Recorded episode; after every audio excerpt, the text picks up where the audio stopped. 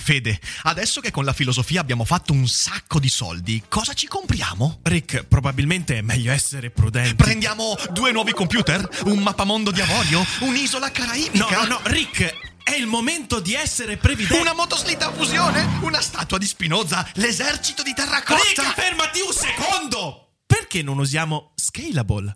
Scalable è l'app perfetta per chi vuol conoscere il mondo degli investimenti. Attenzione, investimenti pensati col cervello, non scelte di pancia. Scalable ti mette a disposizione gli strumenti essenziali per costruire una cultura del risparmio, ETF, piani di accumulo, accantonamenti a lungo termine per pensare oggi a quel che potrai fare domani. Scalable è un servizio sicuro e regolamentato con oltre 600.000 clienti e che ti aiuta a comprendere come funziona la finanza usando la testa. E sai qual è il bello? Con Scalable puoi iniziare a investire con solo un euro. Trovi tutti i dettagli in descrizione. Quindi, niente motoslitta fusione? Tra qualche anno, Rick, quando Scalable ci avrà aiutato a far crescere i nostri risparmi.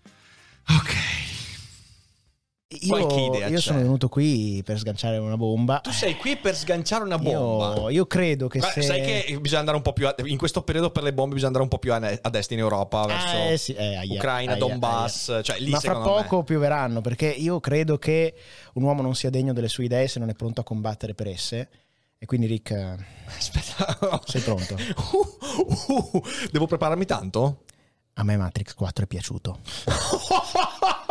Eh sì. Che film, Sono scusa? qui- Matrix 4. Eh? Resurrection. Eh? Sono uscito felice dal cinema, mi è piaciuto moltissimo. E avevo ascoltato la cogitata quel giorno, per cui ero pronto a odiarlo. E invece no, mi è piaciuto un sacco.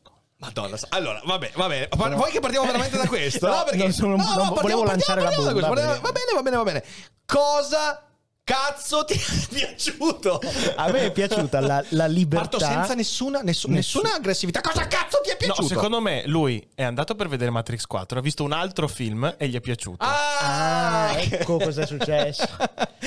A me è Matrix piaciuto- 4 meglio di Solaris. Oddio, adesso ecco, non arriverei a dire questo. Arriverei a dire- Siete dei pezzi di merda. Meglio di Solaris no, ecco, meglio di Solaris no, non bestemmiamo per favore. Però mi è Sentiamo, piaciuta, sentiamo, mi è piaciuta la libertà creativa di una, di una regista che si è permessa di dire avete voluto che facessi un film che non volevo fare e faccio un'altra cosa.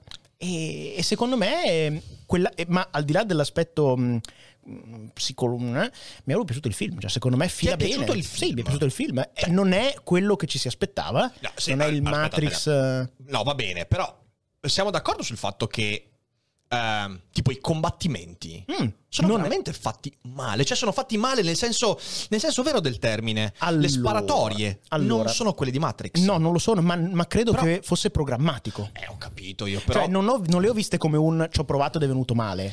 Le ho viste come un volevo fare una roba diversa. Non sono d'accordo io su questo. Cioè, su questo non sono d'accordo per il ritmo. eh, tipo, c'è la sparatoria a un certo punto. eh, quando è una delle prime volte in cui vedi il nuovo agente Smith. Sì, ok? sì, Quella sì, sparatoria. È, è- è proprio scialba, cioè non, Mm. è che, non è che dici, ah, c'è dietro l'estetica del brutto, un po' la Umberto Eco, ok? È proprio buttata là.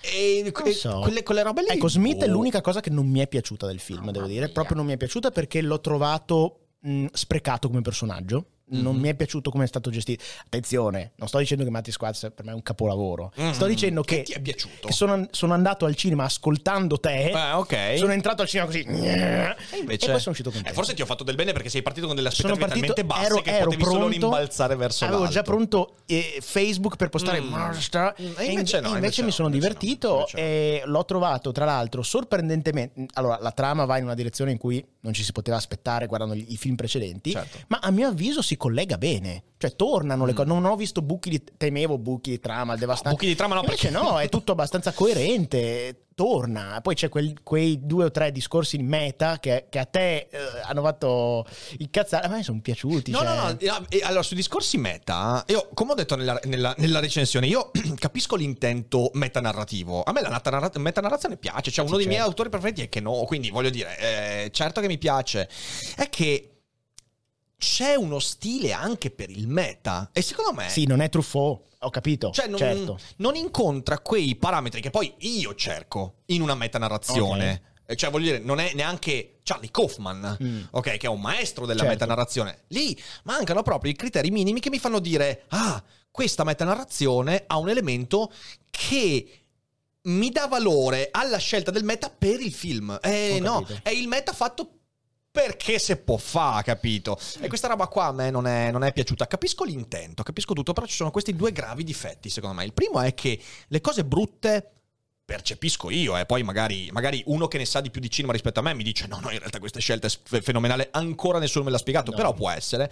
Però per come l'ho percepito io, le scelte, le, le parti brutte sono brutte perché sono, so- sono Sciatte. sciatte, capito? No? E io, io la sciatteria non è, non è il meta la sciatteria. Le sparatorie, gli inseguimenti, le scene d'azione, le ho trovate proprio debolissime. Mm. E poi il Pigro. fatto che il meta, secondo me, è per il meta. Meta for meta's sake, potremmo dire. Mm. E in realtà, se io vado a guardare invece, appunto, Charlie Kaufman ed altri grandi autori meta, eh, ogni volta nella storia c'è Un qualche cosa. c'è dici. qualcosa che ti fa scattare e dici, ah, è per questo che c'è la rottura della quarta parete e via dicendo. Quindi, semplicemente questo. Perciò, sì, sono d'accordo che lei creativamente ha detto, ah, sapete cosa, mi avete fatto fare un film che non volevo fare, sti cazzi. A quel punto lì lo fai fare a qualcun altro, però, cioè, capito? Però non- c'è il discorso iniziale, non dice io so cosa avrebbe fatto qualcun altro. Avrebbe fatto la minestra riscaldata. E invece Eh, io vo- volete la minestra, io vi do il broccolo. Eh sì, no, sì, questo posso capirlo, però è un broccolo proprio di merda. Cioè, nel senso, No, sarà che i broccoli io- non mi fanno impazzire. Io in sono, cucina. sono- sono contento che eh, tu possa avere la libertà di sbagliarti in questo momento. Ma certo, assolutamente, ma assolutamente. No, no, ma vabbè, no, gli eh, assolutamente. Io, guarda, cioè, la cosa, la cosa più interessante è che, eh, di nuovo, come è stata presa, sai che sono usciti, ci stati fuori un sacco di video di gente che mi fa, adesso spiego Matrix 4 a Rick to Fair. E io ho risposto, a tutti, ho risposto a tutti questi, grazie per la spiegazione, ne avevo veramente bisogno. E alcuni l'hanno presa veramente sul serio. Io li ho ascoltati questi, una montagna di banalità e luoghi comuni che stai e dici, sì, Anche grazie. perché non era difficile da capire. Cioè, non è un- Ecco, quelli che hanno detto non ho capito il film, cosa hanno guardato? Perché si capiva benissimo. Si tutto, capiva, no, cioè, tutto. non, non è mica trama, Sherlock Holmes, non è mica. Agatha Christie, non c'è, non c'è- Ecco. è lineare, ok? Non c'è niente. Eh, però c'è sta cosa qua, è, è- è lo spiegonismo. Ci sono dei canali americani che io ho smesso di seguire perché ormai ogni video è uh, The Ending of Interstellar, The Ending of Matrix Eh, Explained. Guarda il film, si capisce. cioè, Vabbè, cioè, ma, ma che palle Io questo uscito, da- uscito dal cinema mi si avvicinano due tizi e fanno "Eh, ma tu hai capito perché è successo questo e quello e gli ho detto eh sì lo dice nel film è così ah vabbè e se ne sono andati via è stato un momento tristissimo Bellissimo, ma sono arrivati con l'aria come dire bellissimo. "Beh, beh, beh". eh sì capivo In realtà erano due personaggi del film, Ah, meta, meta, me- meta, che sono arrivati. sì. Se adesso uno guarda il film dopo che tu l'hai visto, c'è anche quella parte dopo il film. ah certo Cioè, tutto quanto si entriamo aggiunge. e la tua cogitata in seguito La- la- questa, questa parte da cogitata entra nel film. Ah, capito. cioè, non hai capito, ma siamo entrati nell'incubo di Lana Wachowski e non ne Fantastico. usciremo mai. mai più Vabbè, io ci tenevo a iniziare così perché Hai fatto- dovevo, hai fatto- hai eh, fatto- dovevo hai fatto tirarmi bene. via questo peso dal cuore Hai fatto bene a guarda che io, cioè, nel senso, poi condivido perfettamente questa cosa qua sull'intento, eccetera, eccetera. È che le mie riserve sono quelle lì, tutto lì. Eh, e quindi Matrix 4 per me non esiste. Non cioè, esiste. nel senso, questo qua è un'altra roba, è un telepolpettone virtualizzato, meta, meta, meta su Lana Wachowski e i suoi deliri. Cioè, questo per me è nient'alro. Eh, vabbè, e quindi dai. va così, va così, Va va così. così. Sono contento di averti qua perché tu sai, te l'ho detto già, ma loro non lo sanno, sei il primo ospite dal 29 o 28 novembre, perché l'ultimo ospite è stato il Masseo in studio. Beh, scusa, dopo il Masseo. Dopo il Masseo, mi sento peraltro. onorato. Cioè, Grande Edo. Sbrigafioi, Ciao Edo, ci sono- rivediamo presto. Sono un grande fan del Masseo, devo dire la verità. Cioè, Ma io gliel'ho detto, è il mio guilty pleasure, cioè nel senso io quando voglio fermarmi e dire vabbè adesso guardo qualcuno che fa gaming e mi fa ridere, io guardo lui, non c'è Eh, niente da guarda, fare. è, incredibile, è meraviglioso. E Dario, il mio videomaker, è ancora più fan. E siamo- siamo- Dai, eh, sì, grande. sì, sì, sì, sì, Eh, sempre me lo sì. dicevate, ve lo facevo conoscere Eh quel beh, giorno. no, Facevo tro- troppa a tre. gra- troppa- troppo, troppo. Non credo che riuscirei a parlare al Masseo, dai, troppo per me. E noi sabato poi ci abbiamo anche Dario Moccia, quindi Un facciamo, altro facciamo proprio che grande Dario, grande. Finalmente riusciamo. Se non tira pacco, cazzo, un'altra volta. Eh Dario, se tiri pacco, cazzo, vengo, vengo Ma fa bene, cioè, Come no, scusa, no, volevo dire- Eh, vabbè. Ah, quindi sei in ritardo perché volevi tirare pacco Io volevo, ma poi mi hanno costretto. Ho detto, vabbè. Volevi. No, comunque sei il primo ospite e devo dire che mi mancava fare le cogitate. E chi Eh, meglio di ADC? Chi meglio di ADC? Anche perché voglio sottoporti una cosa, una cosa Cosa, che eh, mi sta, sta occupando i nostri pensieri in questo periodo. Ah, tu sai che su Twitch stiamo facendo, st- facciamo da, da- da, mm, un anno e mezzo ormai anche una rassegna stampa. Rassegnato rassegnato. stampa, perfetto. E è una rubrica che ci, ci diverte molto, però negli ultimi mesi ho cominciato ad avere un problema. Mm. Il problema è che su Daily Cogito eh, io dico sempre eh, la pulizia cognitiva, quindi riuscire a non riempire di rumore il proprio Ah. orizzonte, saper pensare con meno cose a disposizione e acquisire strumenti più che informazioni, ok? E io mi sono accorto, eh, mentre scrivevo il libro per Feltrinelli, che c'è un capitolo dedicato a questa roba qua e ho detto, cazzo c'è un problema. Rassegnato stampa è un sacco di rumore, la stampa italiana è un sacco di rumore. E allora ho ripensato ad alcuni libri che ho, che ho letto in passato di critica al giornalismo, in Mm. cui eh, si dice, tipo c'è un autore che si chiama Kaplan, Mhm. eh, il quale dice mm, c'è un problema, non solo nessun grande personaggio della storia, Van Gogh, Dalì e via dicendo, passava tanto tempo a informarsi.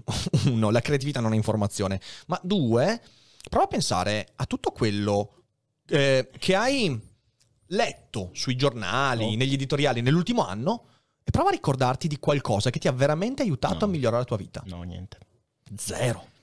E mi sono reso conto che quella confusione cognitiva, che è un problema così enorme Mm. oggigiorno, la stavamo alimentando. E quindi, infatti, noi adesso elimineremo il rassegnato stampa e cominceremo a fare una nuova. Ah, rubrica che di approfondimento. Figo. Quindi sceglieremo tipo, ci, ci abboniamo a delle riviste Mm. scientifiche, artistiche, eccetera, eccetera. Eh, anzi, dovrò chiederti qualche consiglio per qualche bella rivista che parla, per esempio, di studio, metodo di studio, memoria, cognizione e via Mm. Qualcosa dicendo. E ogni giorno scegliamo un articolo, qualcosa, ce lo leggiamo, ce lo approfondiamo per scoprire qualcosa di nuovo al posto che riempirci di informazioni. Cioè, stamattina era segnato, è stato un delirio, cazzo. Eh, c'è l'elezione adesso. eh, eh. alla fine era segnato proprio ho detto, ragazzi, ma che, che cazzo abbiamo appreso oggi? Niente, Niente. ci siamo divertiti perché insultiamo i giornalisti, ma non, non c'è nient'altro. Ma chi è Bianca Scheda? L'abbiamo capito. Chi è, che, le, che le leggono? Eh, Non, vabbè, non importa. Eh, Fede, stacca il microfono della Scusa, scusa. Fede, stacca. Scusate, non ho potuto farne a meno. Ma, ma sai che questo tema mi... è anni che mi interrogo su questa cosa? Perché c'è stato un periodo della mia vita che è terminato, metti, nel 2018. Sì. eh, però un periodo di 4-5 anni in cui soprattutto l'aspetto eh, del politico e Mhm. l'aspetto dell'informazione per me era centrale nella mia giornata. Leggevo i giornali online, guardavo tutti i talk show, eh, avevo anche un impegno attivo in politica, ehm, bombardato di queste informazioni e poi a un certo punto non ce l'ho fatta più e ho detto, buona, basta, Basta. non ce la faccio più. E mi sono sentito in colpa perché io sono sempre stato quella persona che diceva agli altri tu dovresti partecipare di più, dovresti occuparti della politica, dovresti sapere, dovresti leggere, dovresti... E però a un certo punto per il mio benessere interiore ho cominciato a staccare, ho smesso di guardare i talk show, ho smesso di leggere la pagina politica dei giornali, ho, ho ridotto tantissimo anche le fonti da cui, da cui tiro fuori le informazioni giornaliere, ho smesso. E la mia vita è migliorata. È però. migliorata, Ma è tanto migliorata. migliorata. Veramente tanto. E la cosa incredibile è che quelle volte che mi viene voglia di recuperare il filo del discorso, voglio sapere dove... È sempre lì il filo del discorso. Certo, Cioè, è sempre que- lì, è sempre cioè, lì. non ho visto delle modifiche, non, non è cambiato niente. Ah, Eh, io credo di aver smesso dopo il referendum, quello costituzionale, quello di Renzi. Ah, quello di Renzi. Dopo di quello io ho detto no, non ce la faccio più. basta, non ce la faccio basta. più. Non mi ricordo neanche cos'era il 2016, 17. 16. Dice- sì, sì, sì, poi per, 16. per un altro po' ho continuato e poi dopo è nato tutto non ne ho pot- e devo dirti che però la, mh, lo spazio cognitivo che ho recuperato è uno Enorme. spazio importante. Cioè, proprio liberi RAM. Sì, Eh, ti sì, rendi sì, conto che c'è un sacco di junk information Eh. e liberi RAM, è una roba devastante. Eh, Quando c'era la storia della Brexit ero sempre lì incazzato che faceva e quando le elezioni di Trump ero sempre preoccupato. E a un certo punto ho detto sai che c'è. Allora, è chiaro che alcune cose, per esempio l'ultima, l'ultima mh, questione che mi ha molto colpito, mi chiedevi cosa mi è rimasto, eh, il ritiro delle truppe Afghanistan, dall'Afghanistan, certo. quella cosa lì è l'ultima che mi è rimasta davvero di quest'anno Sì. E mi ha colpito tanto e ho letto molto per, per Certo, approfondire, certo. eccetera. Però, Però vedi, c'è, c'è l'argomento che approfondisci. Sì, esatto. Ok. E io credo che quando succede qualcosa di grosso, Mm. in qualche modo Sì. ne vieni a contatto. Poi Sì. nulla ci, ci vede. Cioè, io poi sono iscritto a tante newsletter. Non so, al mattino mi ascolto Francesco Costa, ok? Ok, perché me certo. lo sento, non è. Cioè, Certo, certo. Però ho detto, cazzo, mm, bisogna emendare Sì, letteralmente. tagliare, potare. Eh, perché, perché mi rendo conto che l'informazione vissuta in quel modo lì ti sminuisce. Mm. Cioè ti schiaccia letteralmente. Ti schiaccia perché alla fine, al di là del fatto che ti rassegni, cioè letteralmente eh, ti rassegni, non è, una, Sì, non è più- solo una battuta, finisci per dire, beh vaffanculo, cioè nel senso cosa posso fare? Cioè, Anche più guardo. disfattista diventi, no? Disfattista, diventi pessimista e perdi quell'aspetto lì che invece quando dedichi del tempo a lettura, a studio, dovresti imparare delle cose. Allora, in queste settimane mi sono guardato tipo tutti gli editoriali che abbiamo letto. mm, mm. E ho detto, ma, ma io cosa ho preso da questa roba qua? Non ricordi nulla. Non Vuoto. ricordo, cioè quello che ricordo più che altro sono tutte sempre le stesse cose, sono speculazioni. chia- il, chia- il chiacchiericcio di Heidegger, ok? Il Mm. si dice, Sì. il si pensa che è una roba odiosa, ok? E, e quindi mi sono detto, vabbè, basta, perché non ho voglia di alimentare la confusione I- cognitiva. ieri, ieri sera ero con Alessia sul divano che guardavamo un pezzo della maratona di Mentana. E a un certo punto abbiamo detto, e poi dopo questa frase abbiamo chiuso, Ah, ma quanto tempo possono parlare del fatto che non si sa niente? che non si sa niente, sì, esatto. E andavano avanti, Bravissimo. avanti, e non c'era niente da dire perché hanno fatto scheda bianca e hanno votato, non lo so, Amadeus e che ne so. Sì, e, sì. e quanto devono parlare del fatto che non si sa niente? Non ha detto niente nessuno, non ci sono accordi. Boh. È esattamente così. Dopo un po' basta, basta. Esattamente così. Sarà- sa- guarda, sarà stato in questi giorni, ehm, forse è stato a rileggere Pascal che, Mm. che mi ha, che mi ha proprio... Perché Pascal, eh, mm, mezzo millennio fa, parla esattamente di questo, cioè ci dice, guarda, eh, noi perché ci riempiamo di chiacchiere, i divertissement lui li Mm, chiama, ok? mm. Quindi anche le opinioni degli altri, Certo. il chiacchiericcio, il pettegolezzo, Il il gossip. gossip. Sicuramente il gossip ha un ruolo sociale Mm. fondamentale, ci permette di comunque instaurare relazioni, ti fa fare la risata, l'inside Certo. joke ci mancherebbe. Però poi noi in realtà, cosa che facciamo? Noi usiamo quelle occasioni per riempire dei vuoti. Cioè, mh, siamo diventati questo, noi siamo riempitori di vuoti, perché in fin dei conti non vogliamo star lì, non vogliamo avere quell'informazione con cui poi stare con noi stessi e chiederci cosa me ne faccio, come la uso, eh, come mi relaziono a questa informazione. Riempiamo invece gli spazi e questo crea una confusione enorme, perché non so se, cioè, nello studio alla fine... eh, Ma è una differenza però, cioè tra, tra lo studio e l'oro orvacui c'è una bella differenza, cioè Eh, certo. tra dover riempire la testa e usarla per imparare qualcosa in modo intenzionale, sono due cose Esatto. diverse. Tra l'altro, se proprio vogliamo entrare un secondo nel mio campo, se non c'è intenzionalità non impari niente. Assolutamente. Per cui essere immersi nel rumore continuamente non lascia niente, non solo perché il rumore di per sé è ininfluente, ma perché se anche fosse influente tu non lo apprenderesti lo stesso, perché sei disordinato, distratto, in realtà mezza mente ascolta, l'altra metà fa altro, quindi Esatto. non, non- non- non serve proprio a nulla. E devo dirti che io stesso però mi rendo conto, allora la parte politica sono riuscito a potarla, mi rendo conto però spesso che mi ritrovo magari a scrollare eh, in maniera... Non dirci zombie. cosa, no, cos'è che scrolli? No, no. Facebook, scrollo in modo zombesco, capito? Sì. Ehm, E, lì mi accorgo e cerco di, di tornare indietro, però a volte è proprio quello che dici tu, cioè riempire un vuoto. Sì, sì. Ma se lo riempissimo con qualcosa di intenzionale, ci divertiremo di più, otterremo anche un miglior Certo, risultato. certo. Eh, Che poi in realtà l'aspetto del, del riempire con qualcosa intenzionale Mm. ha una, una cosa fondamentale che tu non hai sempre qualcosa di intenzionale con cui riempire, quindi ti trovi con degli spazi vuoti No, certo. che sono necessari, Mm. perché è da quegli spazi vuoti che poi trai gli spunti, trai le riflessioni che ti permettono di fare quella cosa lì. Cioè, se tu invece riempi tutto quanto, non Ah, hai non più lo neanche lo spazio. spazio per nutrire l'intenzionalità. Ti vieni sempre, ti vedi trascinato da... Ma chi fa poi un lavoro creativo ha bisogno degli spazi eh, di nulla.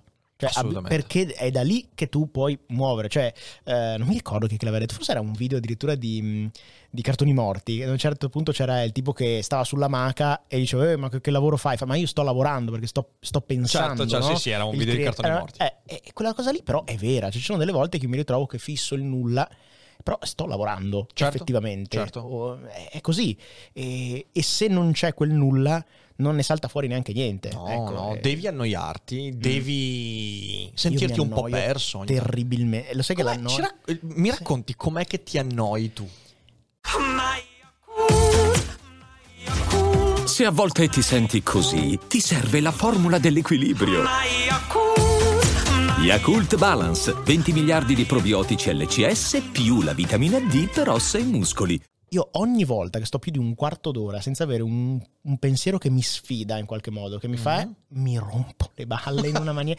Sono veramente eh, intollerante. Ok. Addirittura, addirittura, eh, adesso racconto questa cosa, ehm, uso un sacco di antistress perché spesso eh, se la cosa che sto facendo non mi stimola, se non ho un antistress, poi mi, mi estraneo e comincio a pensare a qualcos'altro. Ok, Il ok. tipo le conversazioni del più e del meno.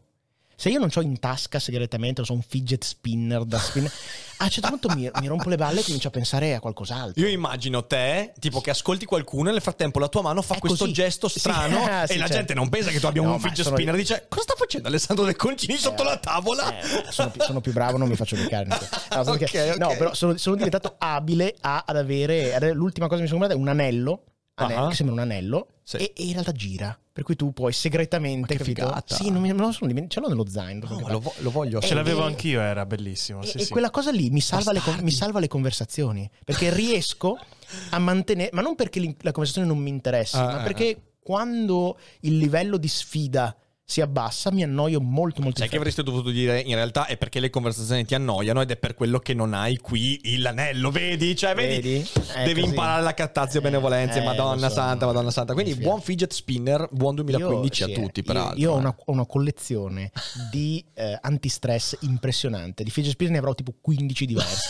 Se- se- sono- perché li uso continuamente. E se non Eh. è il fidget spinner è il cubo, sai quei cubi fidget, sono le robe da squid, sempre. Sì, sì, sì, sì, perché sì, quella roba lì mi aiuta proprio perché ehm, se non mi sento continuamente stimolato, ma non nel senso del riempire, come dicevamo prima, ma proprio del, del far girare le rotelle. Certo, certo. Eh, tant'è che ehm, faccio anche un po' troppo ogni tanto, quindi mi esaurisco. Allora cosa fai? Fai- ti prendi il weekend di pausa. Eh, sì, ma sì, sì, il weekend per me è terribile, perché fermarmi...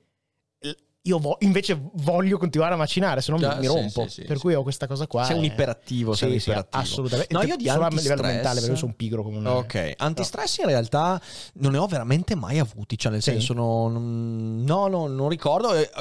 Li ho avuti fisicamente per alcuni momenti perché ho detto Ok. magari mi serve. E non ti è... Li usavo per mm, due ore e poi me li dimenticavo in No. giro, quindi non ho mai avuto il bisogno. No, e se non è quello è uno scarabocchio. A scuola Ah, scarabocchiavo vedi, sempre. vedi. Ma non per non stare attento alla lezione, Cioè, proprio per no, stare perché- attento sì, alla sì, lezione. perché ti concentra, perché Mi sì, sì, aiuta. è un automatismo che ti Sì. aiuta a entrare nel mood. Sì. No, queste cose qua non le ho mai avute, cioè zero totale. Eh, l'unico automatismo è stato distruttivo perché mi mangiavo le unghie. Aia. Che anche quello è, poi però ho smesso. Quindi, L'onicofagia. senso- l'onicofagia è una roba brutta. Poi a un certo punto mi sono guardato e ho detto che schifo e ho smesso. cioè, ho avuto il momento in cui ho detto eh, che schifo. Eh, interessante, interessante. Sai, ehm, in questi giorni, dopo, dopo il trasloco, mi sono dato... eh, eh, il compito di riappropriarmi di un po' di spazi, ok? Mm. Perché, perché effettivamente quell'intenzionalità di cui parlavi ha a che fare con la riappropriazione di spazi, cioè hai Sì. bisogno di prenderti gli spazi per capire quali sono le tue intenzioni. Sono tornato a cucinare, cioè nel senso Ah. sono tornato che, era- che erano anni che non riuscivo a fare e in una conversazione con Ari, è stato molto divertente, adesso io racconto una cosa eh, di, di- diciamo così del- del- che ci siamo scambiati io Ari perché è interessante per il ragionamento che stiamo facendo. Eh, io ho sempre amato cucinare, purtroppo nella casa di prima non riuscivo perché la cucina era insieme al salotto. Ok. Quando hai questi spazi qua non riesci a godertela la cucina. Adesso invece la cucina è separata dal salotto, quindi, Quindi mi chiudo lì come e vaffanculo. Spignato, faccio fumo, un disastro e va tutto bene. Ciao, che ogni tanto va dentro la gatta, guarda e, fa- e scappa, è molto divertente. E- L'importante è che non scappino anche poi quelli che mangiano. cioè, eh, No, no, no, attualmente no. Vabbè, poi, A poi- me è stata promessa una grigliata questa sera. Sì, sì, questa, voglio questa sera avrai un'ottima grigliata. C'è anche la gatta nella grigliata. Ah, benissimo. in Vicenza, Vicenza, sei Vicenza. paese che vai, gatto che mangi.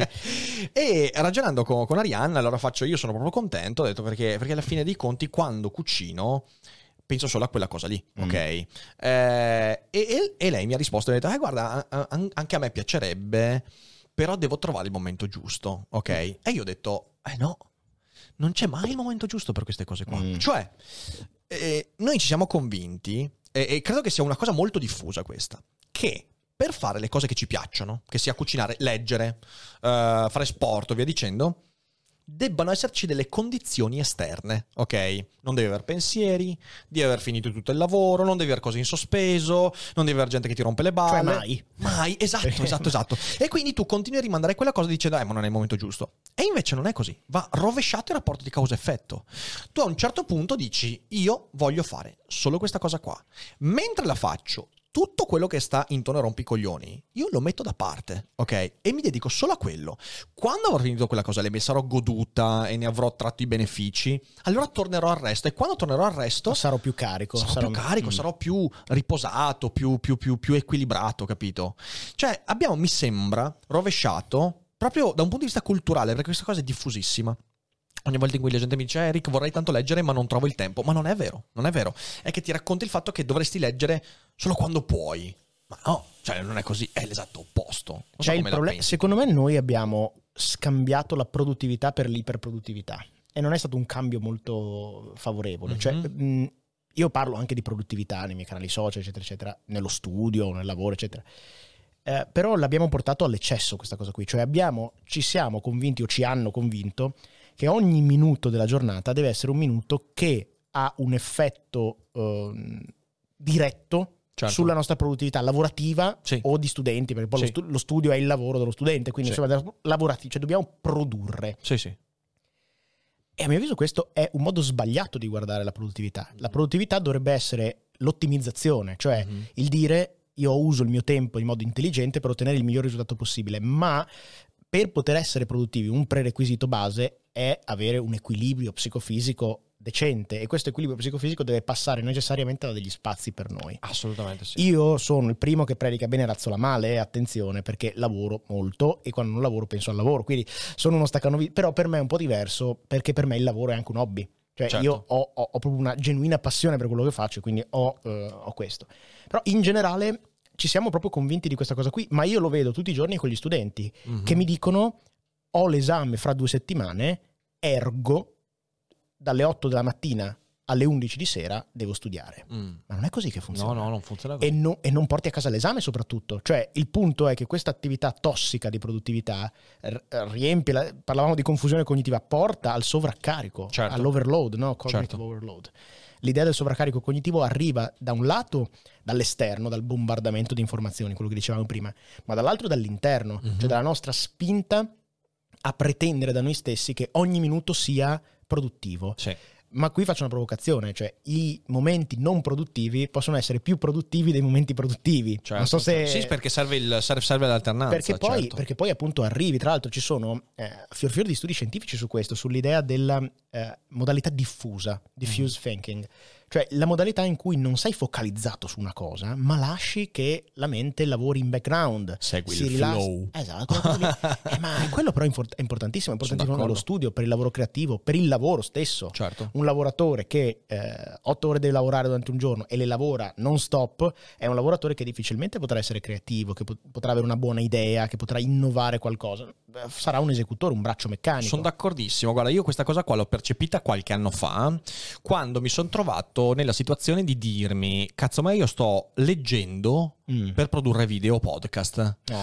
Questa cosa qua poteva essere un problema, eh, ed era un problema perché mi rendevo conto che ogni volta in cui leggevo qualcosa avevo la mente che, almeno una parte della mia mente che andava al come posso usarla questa roba qua? Sì. Ed era un problema, era un problema Non perché in godi. realtà non, non- non te lo godi E non impari. e non impari, cioè nel senso non, non capisci veramente quello che leggi. E quindi lì ho cominciato a lavorarci e ho iniziato facendo la stessa cosa che dicevo della cucina, ok? Quindi dire io quando faccio quella roba faccio solo quella roba, il resto sta fuori. Ho cominciato ad allenare la mente alla stessa, allo stessa cosa con la lettura. Quindi nonostante la lettura per me sia parte integrante del lavoro, perché ovviamente, certo. cioè nel senso, mi sono letto i pensieri di Pascal eh, per l'ennesima volta per fare la monografia, però in realtà ho allenato la mente a dire no, io quando leggo non penso al podcast. Mi prendo gli appunti esattamente come quando li prendevo prima di avere il podcast. Ok. Io infatti ho un sacco di appunti di libri che leggo, ma anche di serie che guardo e via dicendo, che poi non uso per il podcast, semplicemente. Ho un sacco di iperproduzione, di, di- di appunti, di pensieri, che poi però non rientrano nel podcast. So che ci rientreranno in un qualche modo. Prima o dopo. Prima o dopo, dalla finestra, dalla cantina e via dicendo. E però sono- io sono contento di questa cosa qua perché adesso, per esempio, ho finito di leggere du- due romanzi ultimamente. È probabile che non li utilizzerò per Daily Cogito. Magari li metto nei preferiti perché mi sono piaciuti. Ma non è che leggendomeli me li sono goduti. Anche se per me comunque è lavoro. E se quello che leggo lì poi mi serve per il podcast, ben venga. Ma quando leggo sono solo lì. Sì. E questo è un allenamento mentale. È interessante questo. Sai che tra l'altro io ultimamente eh, mi è successa la stessa cosa con la lettura proprio, perché io facevo una rubrica eh, mensile in cui recensivo un libro che avevo appena letto o che avevo letto di recente, eccetera. E devo dire che mi sono reso conto che per me era diventato un peso. Era diventato un peso perché sentivo l'obbligo di leggere il libro per Eh. fare la recensione. Eh, eccolo lì, eccolo lì. e eccolo ho lì. chiuso la Ti rubrica. capisco. Cioè la Sì, faccio sì, sì. quando mi va di farla. Bravissimo, bravissimo. Quando mi va di fare una recensione lì, quindi quest'anno ho cambiato un po' la programmazione YouTube e ho detto, boh, eh, la rubrica del libro consiglio, che si chiamava quattro frasi per, perché sceglievo quattro frasi per parlare del libro, la faccio quando mi va di farla. Assolutamente basta, sì. perché era assolutamente diventato un'ansia di oddio, mancano due settimane al libro consiglio, devo leggere qualcosa, perché se no, allora fammi vedere quali sono i libri che vanno di più, ah, cerchiamo di capire. No, non, non è vita. Sono d'accordo, eh, diventa perché poi ti rovini. Io, mh, per esempio, non so, conosco molti artisti che mi hanno detto nel tempo: guarda, eh, quando ho cominciato a fare questo per lavoro, purtroppo parte della passione che avevo è venuta meno, ok? E quella roba lì la, la- la temo in un certo modo, perché, tipo, per me la lettura è una cosa. Cioè, io leggo Sempre. perché fa parte di Sì. me, ok? Sì. Io trovarmi a un certo punto e dire, cazzo, leggo perché devo parlare di qualcosa, Se è una no- roba, mamma mia, è una roba che mi mette un'ansia, dico no, piuttosto... Ti toglie la gioia di mollo- quello che è il tuo tutto, cioè, hobby numero uno. Se te lo Sì, te la- sì, sì, esatto. Una Mm. cosa che per me è un comportamento non mol- molto importante, cioè come eh, mettersi a mangiare perché devi, boh, devi fare il video in cui mangi. Sì. No, cioè, nel senso, mangio perché mi piace. Pensi che possa essere la stessa cosa che succede ai gamer che devono giocare perché il loro lavoro è diventato giocare? Ma io credo proprio di sì, sai. Cioè, nel senso, io non ho contatto con tanti gamer, eh, però credo che questo parallelismo sia assolutamente possibile quando, quando ti trovi. Beh, oddio, in realtà, vedendo anche tanti video di gamer che si lamentano, non so, delle, eh, della relazione col pubblico, della poca risposta di video e via dicendo, mi rendo conto che magari quel divertimento non è più divertimento, diventa. divertimento. Però posso dire che su questo adesso vado, vado un attimo per la tangente, poi ri- Ci rientriamo in piacciono le tangenti, ci, ci piacciono. Eh, che ultimamente ragiono spesso sul il burnout dei creator, dei Mhm. gamer, eccetera, eccetera, e mi domando se eh, rispetto ad una volta, sicuramente abbiamo democraticizzato tantissimo l'accesso al pubblico, no? Certo. Chiunque può diventare un influencer Sì. oppure qualcosa del genere. Mentre un tempo c'era la carriera, te dovevi farti Ci abbiamo la, la- la borraccia di Twitch. La borraccia di Twitch ci abbiamo, eh, grazie Twitch. Eh, Ringraziamo lo sponsor di oggi, Twitch, la borraccia, NordVPN. Non so più che Non ci cosa. sponsorizza Twitch, non ci Ah. sponsorizza Twitch, eh. ci manda le cose. Ci manda- A me non mandano bevo. niente nessuno. Io, Vuoi che ti mandi qualcosa? io sì. eh. Mandiamo, mandiamo qualcosa ad Alessandro dai Cogito Studios, Fede. I calzini non mi vanno bene, se vuoi te li do. Sì, volentieri. Perfetto. Fede. Ma sono i Eh. calzini di Twitch. Sì. Ma usati. No, vol- E da chi? no, no, non entriamo nei particolari. No, e beh. come, peraltro? Eh, calzini chiud- anche come usati. Chiudiamo tutto questo subito che Sono sono un po' secchi No, adesso. Fede, no, no. Be- berrò. No. Scusa, ho eh, stoppato un discorso che era No, interessantissimo. dicevo che ogni tanto penso che avendo democratizzato l'accesso al pubblico, sono arrivati a fare un lavoro a contatto col pubblico delle persone che forse a livello caratteriale, ne discuto spesso con Dario su questa cosa qui, non avrebbero dovuto essere lì. Ah, beh. Cioè, l'esaurimento sicuramente è una cosa normale, ma al tempo stesso io, non so, Amadeus, Mm. non me lo vedo esaurito. Perché per arrivare a fare quel lavoro, a parte che lasciamo perdere il lavoro di Amadeus, beh, porta. Ah, ho fatto una- fatto- mi è venuto Amadeus. perché qua mi becco la querela. niente, non è- diciamo niente di Amadeus. Lo so, un, un qualunque, un qual- Lilly Gruber, Mm. non me la vedo esaurita. Perché per arrivare a fare quella roba lì, ha dovuto fare talmente tanti anni di lavoro che evidentemente è fatta per fare quella cosa lì. Mhm. Invece lo streamer che nel giro di due anni esplode Ah, sì, e sì, sì. forse non è equipaggiato Certo, o certo. equipaggiata, forse Sono non era la sua strada, si- ci si è ritrovato, magari gli è esploso in mano un canale YouTube, un canale Twitch, aveva una passione, si è attaccato una webcam, improvvisamente è diventato un lavoro magari anche molto remunerativo e poi sei in trappola, ma non hai o le competenze o la tenuta psicologica per Eh, fare quel mestiere. Quello è il vero problema, la tenuta psicologica. Eh, Non ma è il guarda, tuo. Questo, questo ne ho parlato svariate volte. Per esempio, eh, penso soltanto alla relazione con gli haters. Mm, ok, certo. ci sono nostri colleghi che questa roba se la vivono di merda in una Mm. maniera veramente devastante. Eh, quindi eh, trovi persone che per una serie di non mi piace si passano un'intera serata o per dei commenti critici neanche troppo insultanti passano intere mezze giornate a rimuginare, a scrivere, a rispondere. Eh, a me è capitato molte volte di, di- di- di sentire colleghi e dire loro: Ma vecchio, cioè, nel senso, fa, fa un bel respiro, ma fottitene, Certo. veramente fottitene. Ehm, e quindi, quindi sì, io credo che un problema enorme sia la tenuta psicologica, a cui si aggiunge il fatto che non sei preparato emotivamente al ritmo, al- all'autodeterminazione che poi questo lavoro impone. Eh, cioè, alla fine lì veramente io ho un certo carattere, però mi rendo conto che se prima di questa esperienza non avessi fatto il lavoro di prima, quando Mm. lavoravo come promotore finanziario via dicendo, forse avrei tenuto molto di meno. Perché lì quell'esperienza mi ha dato un contatto con un mondo che, era, mm, che chiedeva grandi energie, chiedeva grande determinazione, eh, chiedeva un certo atteggiamento e mi ha formato, mi ha dato degli elementi. Sì. Oppure anche l'esperienza di arbitro che ho fatto, che è stata Certo. comunque un lavoro per anni per me, quella roba lì mi ha dato strumenti per... A volte invece il creatore di contenuti è un sedicenne, diciassettenne che si trova in quell'età a boom esplodere. Cazzo, si trova con un mostro da gestire. Cavalca la tigre, tu a Io, eh, appunto, io, io vedo magari youtuber soprattutto, perché su Twitch è ancora diverso, è ancora più, il ritmo è ancora più frenetico, però su, eh, su YouTube mi capita di sentire creator che vanno in crisi e dico, e fanno un video ogni due settimane. Allora io dico, ma non lo dico in maniera critica, dico... E invece se sì! tu- no, Muovete il culo! No, dico, se tu sei in un'ansia totale, ok? Per fare un- un un- due video al mese, Ah. forse, e non lo dico in modo provocatorio, forse non è il lavoro per te.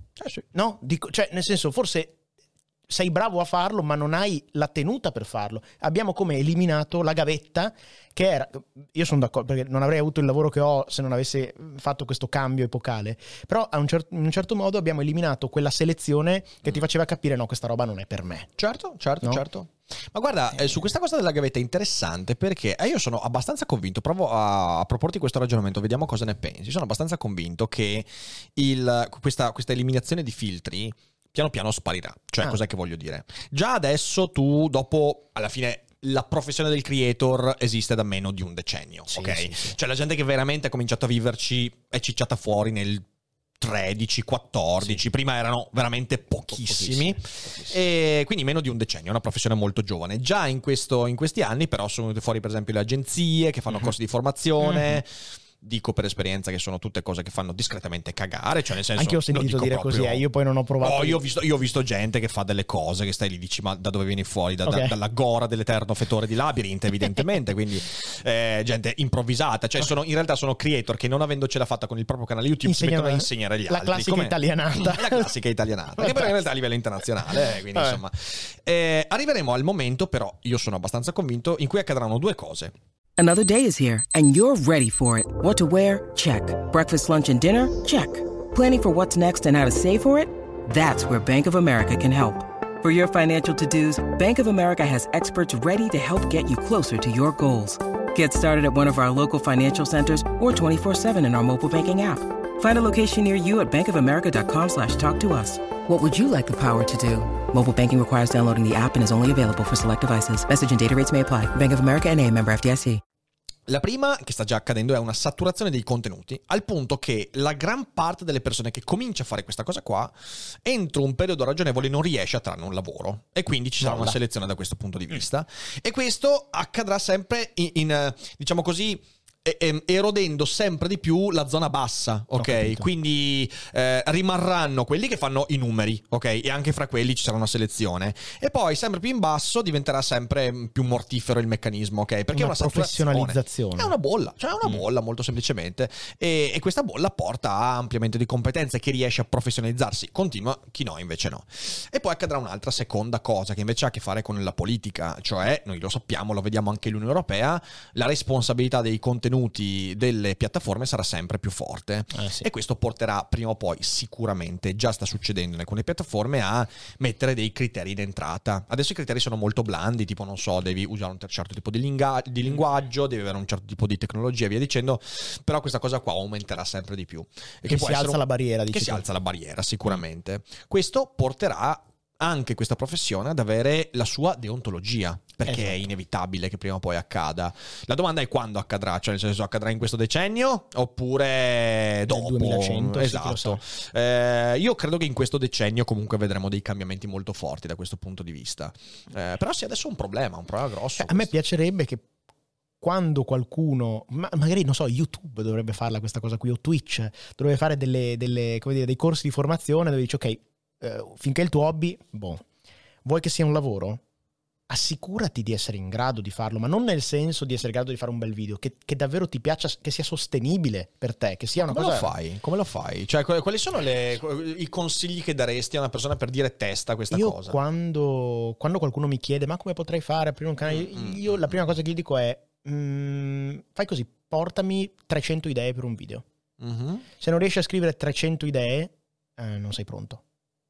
Perché se guardi le statistiche, per crescere davvero su YouTube, io non conosco Twitch, non, non Certo, so nulla del certo, mondo certo. Twitch, però su YouTube ci vogliono le centinaia di video, mediamente, a, me- a meno che tu non sia Just Mick, che è un fenomeno, e porca miseria con 80 Ciao Mick! Maledetto Mick.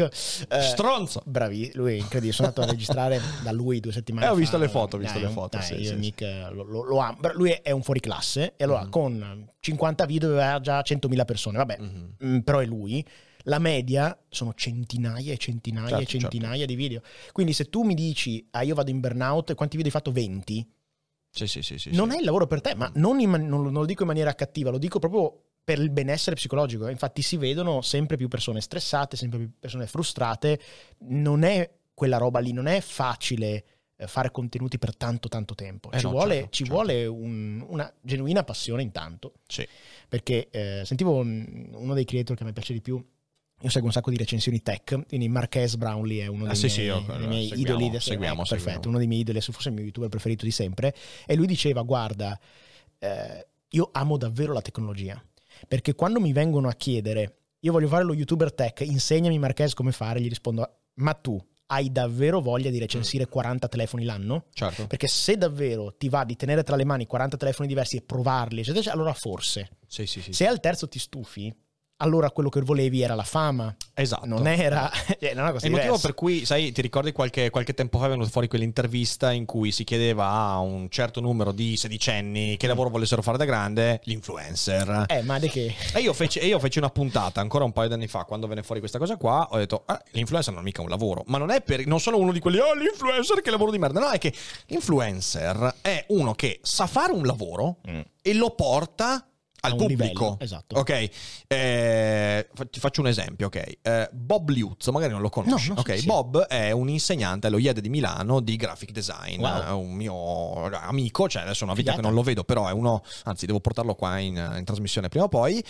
Eh, lui adesso lui è molto fermo con i video, però insegna. Lui ha una professionalità straordinaria. Ha intervistato il creatore del logo I Love New York, per Mm. dirti, che è il logo più famoso Sì, della storia, ok? probabilmente Eh, e, e- e lui, anche se poi il suo canale non è mai arrivato a numeri straordinari, però lui era un influencer perché la sua professionalità lo aveva messo in contatto con un humus di professionisti, studenti che si occupavano di quello e i suoi video venivano visti. Aveva un'influenza. Avevano un'influenza.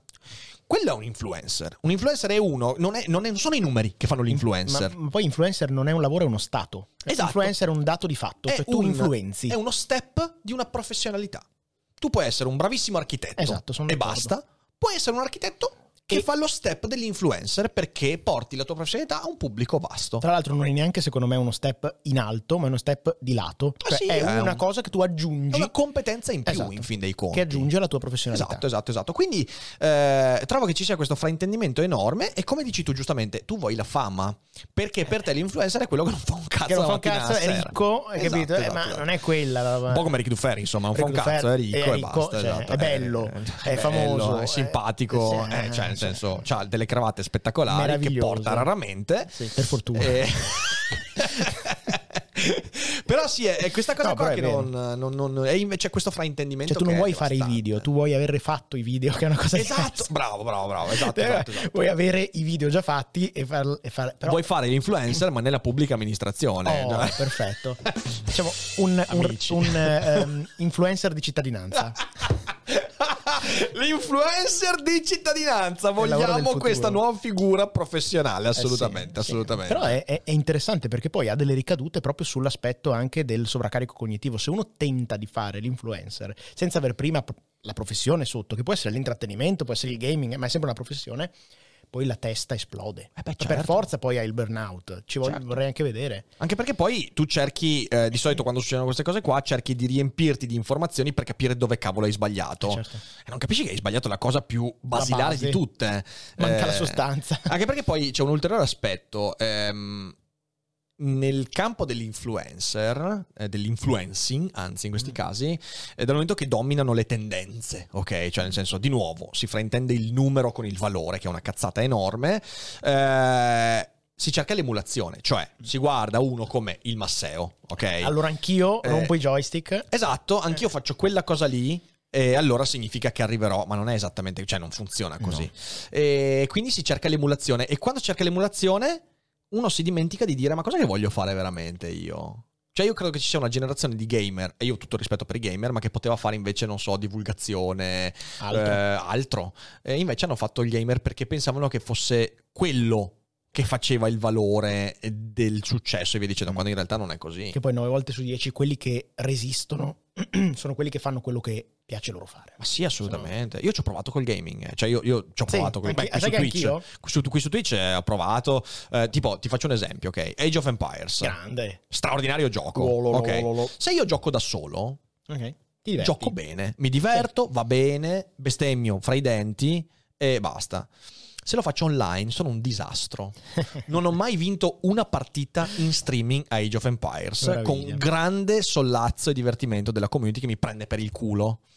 Eh, altra cosa, guilty pleasure. Io, soprattutto in questo periodo, sto giocando a FIFA. Ok. Ok, io adoro i giochi di calcio. Io ho sempre, mi sono sempre divertito un casino. Adesso c'è anche la possibilità di farlo online, quindi mi piace quando umilio un bambino. È, è la- l'esperienza più bella di tutte, ma in tutti i campi. Io adoro, ad- adoro pensare quando infilo il 4 a 3 al 93esimo, il E poi, ma chi 12enne sono? in Francia. E faccio un po' come, come, come Giovanni, Ah, di certo. Aldo Giacomo. Pam, eh, ma chi sono? Ma dai. E io adoro questa cosa qua perché sono un pezzo di merda, ok? Sì. E ne vado fierissimo. Assolutamente. Gioco online. Questa roba non riesco, cioè, non riesco a divertirmi. Poi lo facciamo perché abbiamo creato anche il Morlocchi FC, quindi cioè... Però non, Non te la godi? Non me la godo, cioè per me il Sai gaming che a me piace invece? Piace un sacco. piace fare gaming Sì, online? mi piace. E io ho cominciato i primi video eh, ADC. In realtà non erano ADC, erano di un canale che si chiamava adesso così lo dico, così andate a vedervelo. Si chiama Eredan Arena Italia. Attenzione. Eh? Eredan Arena era un giochino di carte. Io gioco ai giochi di carte. Era un giochino online. Ok. E per qualche motivo ero diventato molto forte a questo giochino. E, e non c'erano persone. Era un giochino vabbè, cioè, rispetto ai giochi grandi, ovviamente aveva decine di migliaia di giocatori, non milioni. Ok. E però non c'era nessuno che facesse dei video su questa roba qui. E io ho detto. cominciato a. E io ho fatto i video. Siccome era lo stesso periodo in cui cominciavo a fare i video per la mia roba, Sì. ho detto, visto che ho i video, faccio i video, facciamo i video, mi divertivo. Facciamolo. E mi divertivo come un, come un cane. Poi ho smesso perché eh, oramai il gioco andava a morire. Io ero, ero stufo. In realtà il gioco poi non è morto. Però se cercate Eredan Arena Italia, cioè ADC che game anche in inglese, peraltro. Cioè, mo- momenti ragazzi, altissimi. ragazzi, ma cosa ci sta Momenti svelando? altissimi. Quindi io ho fatto il gamer ben prima di fare il metodo di studio, voglio dire. E mi diverto. È che non ho, non ho- se mi metto a fare pure quello. Cioè, lei se mi caccia di No, casa. Cioè, mi sì, manca sì. solo di mettermi a giocare. Io gioco a Airstone, eh, è quella la mia Sì, a sì, Battlegrounds. sì. Adesso abbiamo trovato questo escamotage. Il sabato non facciamo il daily cogito, quindi facciamo Ok. una live cazzara in cui magari o ci vediamo video e li commentiamo. Ah, eh, oppure facciamo tipo il FIFA, FIFA 22 con Bello. il Morlocchi FC. Bello, Peraltro bello. in chat stanno dicendo continua a portare FIFA che mi faccio un sacco di risate del fatto che non hai idea di come si gioca. Eh. Vaffanculo! In realtà La eh, voce c'è della questa- verità. C'è questa cosa qua. Io quando gioco in autonomia, cioè nel senso gio- gioco discretamente bene, ma Eh, quando sì, sono sì. in live Ma purtroppo nessuno può confermarlo perché nessuno ti ha mai visto. Ari, Ari, Ari, però ovviamente non è non è- però. Ah, di solito Ari è cattiva quando gioco, quando gioco è veramente cattiva, quindi in realtà sarebbe una fonte contraria rispetto a me. Tu sei come quei bambini che a scuola ti dicevano che a casa erano fortissimi ai giochi. Ma io a casa e sono poi a fortissimo. scuola- e poi nel campetto invece poi. E sono fortissimo, sono fortissimo a Ma casa. ti giuro quando- che ero bravissimo. Ma ti giuro, guarda, ti assicuro che E ero invece- bravissimo. Ma sai No, che comunque- suo cugino ha la PlayStation 7? Ma cu- il cugino. Andate a fanculo. No, in realtà, in realtà, comunque, questa cosa qua mi ha fatto capire. Ho detto, no, io questa, questo, cioè, Non io non sono, non è il mio, non è il Ti- mio, ti capito? Non è il mio, mi romperei. Eh, io mi ricordo all'inizio di Twitch quando ho, ho portato la blind run di, eh, come si chiama? Bioshock. Ok. Ok, non l'ho neanche finita. Cioè, nel senso, ho- a fine di rotto. ogni live ero distrutto. Eh. Come se avessi fatto un daily cogito di 16 ore. Ero. Basta, male la schiena, male le mani, bestemmie Però dentro, ma mai espresse. non è il tuo, non devi fare il gamer. Esatto, esatto, capito, esatto, è quello. Eh, e, e credo che sia questo, cioè l'intenzionalità di cui parlavi prima è data dal avere l'intenzione di cercare quello che fa per te, Sì, ok? Il contesto in cui riesci a farlo bene e prenderti quei momenti per pensarci. Oh sì. Cioè devi prenderci i momenti in cui Riflessione. devi pensare solo a quello, cioè pensi cosa ho fatto, cosa ho sbagliato, cosa è andato bene. Analizzi, cioè la Analizzi. metacognizione, no? Stai lì e pensi, ma questa cosa come... Esatto, la confusione cognitiva invece è proprio ciò che ci impedisce di fare quella roba lì. Perché sei sommerso. Io ho l'impressione che tante persone vivano in un flusso che non governano e sono spinti a destra, a sinistra, sopra e sotto senza lavoro e si ritrovano a fare delle cose. Sì. Si ritrovano un lavoro, si ritrovano una cosa. È chiaro che ci sono persone più o meno privilegiate che possono, scel- che possono avere più o meno scelte, però in generale vedo tante persone eh, che vengono trascinate dagli eventi. Certo. Ehm, è chiaro che appunto non tutti possono permettersi di stoppare, ragionare, però è la cosa migliore, se puoi permettertelo è la cosa migliore da fare, No, astrarsi un posso, po', posso dire, un po'. posso dire, cioè nel senso, io per esempio, no, io la possibilità di... ast- io ho dovuto... Ho lavorato all'università, eh, cioè ho lavorato Te la durante l'università, creare. me la sono creata, cioè io non ho mai avuto il privilegio di dire ok, mi fermo, pre- prendo l'anno sabbatico e via Certo. dicendo. Eh, a spanne credo che la possibilità di di crearsi quelle opportunità Ci mediamente ci sia, ok? E che Mm. sia piccola la percentuale di persone che veramente non può farlo, ok? Io sono sempre prudente perché io No, ho avuto certo, fortuna, certo, ho avuto certo. la possibilità di non lavorare per, de- per degli anni e Ci di sta, ci sta. dedicarmi a questo che è diventato il mio progetto, però altri non potevano farla questa Certo, cosa qui. certo, Quindi certo, sono, sempre, certo. sono sempre cauto a dire dovresti fare questo perché magari non possono. C'è una frase di Philip Però- Roth che secondo me è molto molto indicata per questo aspetto, che io continuerò sempre a ripetere. A un certo punto eh, il romanzo è eh, L'animale morente. Ok. A un certo punto che... Peraltro è un romanzo sulla Non vecchiaia, beh, mh, forse No. insieme a Everyman, Ok. sempre di Roth, romanzo straordinario sulla crisi, della sulla tragedia della vecchiaia, leggilo Ok. perché è straordinario. E a un certo punto il protagonista che vive e racconta la sua senescenza, Ok. eh, soprattutto dal punto di vista sessuale, parla, parla del rapporto con suo figlio e gli dice: eh, Vivi in un'epoca in cui per essere infelice devi veramente Mettercela tutta. essertela cercata, ok? E questa cosa è vera, è fastidiosa da dire perché è sempre difficile attribuire la responsabilità dell'infelicità a chi è infelice. Perché sembra, sembra quasi voler mh, girare il dito nella piaga, Mm. ok? Però se io faccio un bilancio delle possibilità che l'individuo medio in Occidente oggi ha, mi rendo conto che non c'è mai stata così tanta possibilità di dire ok, mi sottraggo dalle spire Ecco, dell'infelicità. diciamo, sono d'accordo su questo, cioè Questo non è. c'è mai stata così tanta possibilità. Esatto, esatto, che esatto. non significa che tutti siano ben messi. Significa, Però se sei che infelice, se sei infelice, è più probabile Mm. attualmente che un po' tu te la sei Rispetto a cercata. 50 anni fa, Rispetto a dubbio. 50 anni fa. Poi puoi essere parte integrata di quelle persone che, cazzo, eh, oh, succede. colpo di sfiga su colpo di sfiga, situazione è. Però prima cerca le condizioni che hanno autoindotto quell'infelicità. Certo. Se poi non le trovi, ma sii onesto ovviamente, se poi non le trovi, allora... Che poi comunque anche noi facciamo chi, il contrario, anche chi eh. purtroppo è eh, devastato dal- da- da- dalla sfortuna o dalla mancanza di privilegi, eccetera, comunque qualcosa per cercare di migliorare la sua condizione può farla. Ma certo, poi magari purtroppo può arrivare fin lì. Eh, ci sono delle persone, cioè, voglio dire, appunto, nasci oggi donna in Afghanistan. Eh, vabbè, e certo, le tue cioè, possibilità eh, sono ecco, molto... è. Però qualcosina per migliorare la tua condizione si può fare, Sì, sì, sì. probabilmente. Sì, sì, dappertutto. hai, hai- hai dappertutto questa possibilità qua. Poi cosa vuoi? Oggi Eh, più che ieri, senza oggi, dubbio. oggi però noi sì, l'animale morente, esatto, di, di Rote, romanzo straordinario. E oggi noi abbiamo rovesciato di nuovo questa confusione cognitiva ci porta anche ad avere un sacco di possibilità di dire ah cazzo, ho, ho fallito qua, non ho fatto qua, non ce l'ho fatta. È per questi motivi qua. Ok, Ah, sì, abbiamo la scusa buona perché nel caos informativo Diamo ci, colpa. ci, ci viene data anche sempre la scusa buona, capito? Eh, io, ecco, la- tornando al discorso della confusione cognitiva della politica che dicevamo Mhm. all'inizio, quelli che danno la colpa alla politica. Mamma mia. Cioè, allora, sono d'accordo che ci sono delle brutte situazioni, anch'io quando vedo Salvini in tv mi viene l'herpes, però non puoi attribuire a quella persona lì nello specifico le tue sfighe o al fatto che il governo va male, allora io, no, allora io niente, comunque noi abbiamo appunto in Occidente, in media, un potere su- di controllo sulle nostre vite When you need mealtime inspiration, it's worth shopping Kroger, where you'll find over 30,000 mouthwatering choices that excite your inner foodie. And no matter what tasty choice you make, you'll enjoy our everyday low prices, plus extra ways to save, like digital coupons worth over $600 each week. You can also save up to $1 off per gallon at the pump with fuel points. More savings and more inspiring flavors make shopping Kroger worth it every time. Kroger, fresh for everyone. Fuel restrictions apply. Incommensurabile. da quello che aveva il duca che gli diceva mo adesso fai le corvée e muto se no prendi le bastonate. Eh, eh, Assolutamente. Non è più quel mondo lì per assolutamente, fortuna. assolutamente. Eh, E guarda, proprio in questi giorni c'è l'elezione del Presidente della Repubblica. Ecco. E ieri eh, mi è capitato, ho ricevuto molti messaggi di gente che mi fa: Oh, Rick, ma hai visto? Hanno votato Cicciolina, hanno votato Amadeus. eh, Amadeus, hanno votato eh, sì, di Piero Angela, Alberto Angela.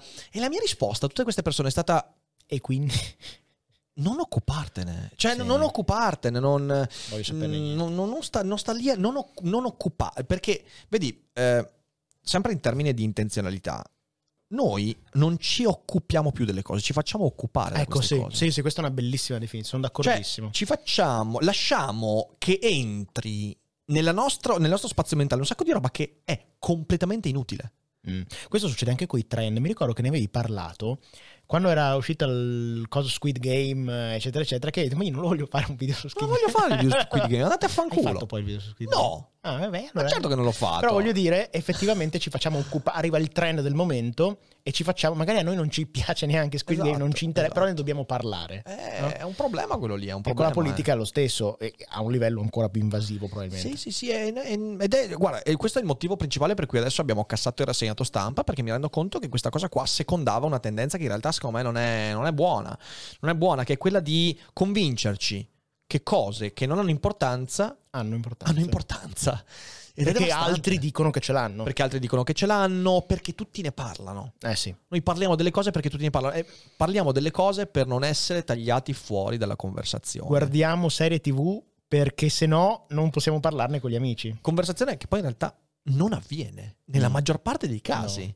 Perché Scrivi conversazione è su- scambio di idee, ok? Tipo io e te su Matrix 4 abbiamo avuto uno scambio di idee, ok? Si può fare, Certo. ma nella stragrande maggioranza dei casi non c'è questa conversazione. È un... è bello, è brutto, Scanniamoci. vaffanculo.